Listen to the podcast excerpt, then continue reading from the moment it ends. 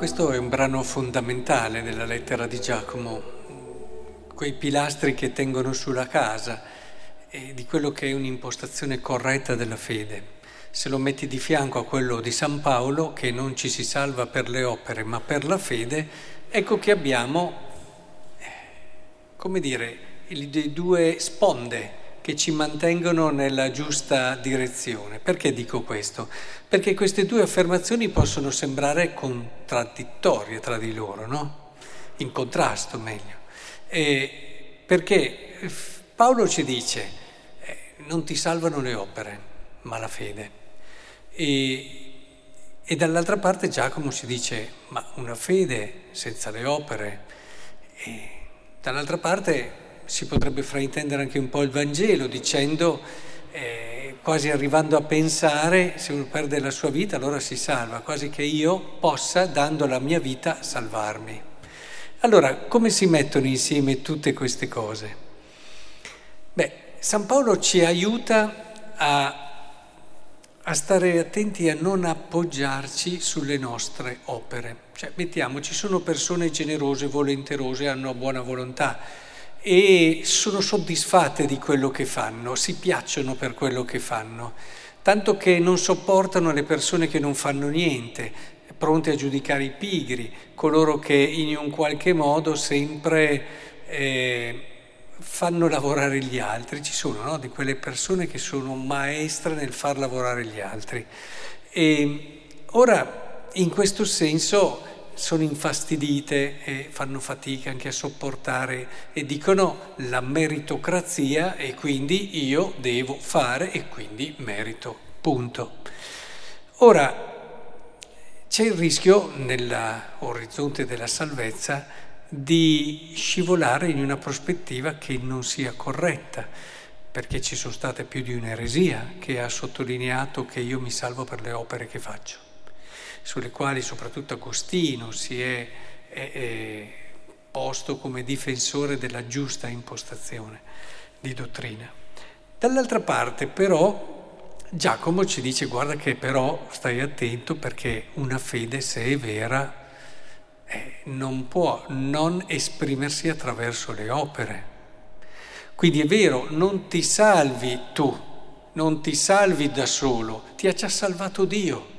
Quindi da quel punto di vista lì togli ogni pensiero dalla tua testa, non ti salvi, non ti puoi meritare la salvezza, come a volte in modo non sempre corretto si eh, faccio delle buone opere per meritarmi la salvezza, no? Si dice in modo informale, bisogna stare attenti, perché si rischia di insinuare un'idea sbagliata. La salvezza non se la merita nessuno, ce l'ha regalata Dio.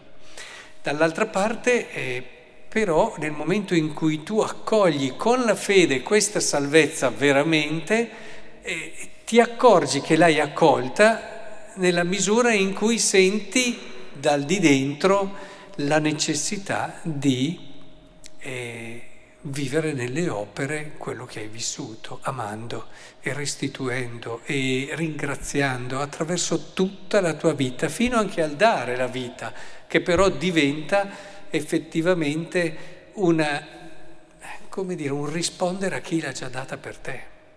Quindi non diventa eh, il motivo per sentirti migliore di quel pigro che non fa niente.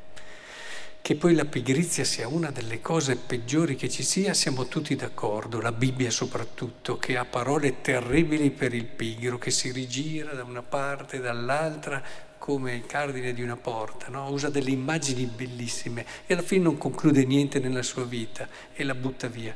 Vabbè, lo dice in modo un po' più forte la Bibbia, però la sostanza è questa qui. Quindi siamo tutti d'accordo, ma un conto è vedere il pigro con la rabbia di chi dice, ma insomma, io mi sono meritato, tu non te le sei meritate per niente, eccetera. E un conto è vedere il pigro come un povero. Eh, perché è così anzi uno dei poveri più poveri, perché quando uno è pigro è veramente una persona da compiangere più di tante altre, ma non nel senso eh, di avere pietà, perché, ma nel senso di, eh, ha necessità di essere aiutato più di tutti gli altri. Ecco, se hai questo sentimento, allora vuol dire che forse le tue opere, il tuo tanto fare, il tuo tanto darti da fare, lo stai vivendo nel modo giusto. Perché vedete, nel momento in cui tu accogli la salvezza nella fede, ti riempi il cuore di quell'amore che il Signore eh, ti ha donato con la salvezza e, e, e capisci di non essere nulla se non colui che Dio ha scelto nel suo amore, nella sua elezione gratuita. E quando vivi questa bellezza della gratuità della salvezza, ecco che diventi molto più leggero nelle cose che fai, molto meno pesante nel ricordare agli altri quello che hai fatto, perché, oh mamma mia, non avete mai sentito quelli che devono sempre dire tutto quello che hanno fatto? Magari quelli più intelligenti non lo dicono, ma lo fanno capire, perché capiscono che a forza di dirlo forse non sta neanche così bene però la sostanza è sempre quella e alla fine non va bene questo, non va bene. Deve aiutarci una spia che si accende e ci aiuta a capire che devo ritornare un attimo là dove tutto è iniziato, dove Dio mi ha guardato con amore, mi ha stretto a sé come una mamma stringe un figlio che non ha fatto niente per nascere, ma lo ama già lo ama come il tutto di sé, ecco ritorna a quel momento lì e forse recupererai l'ordine giusto delle cose.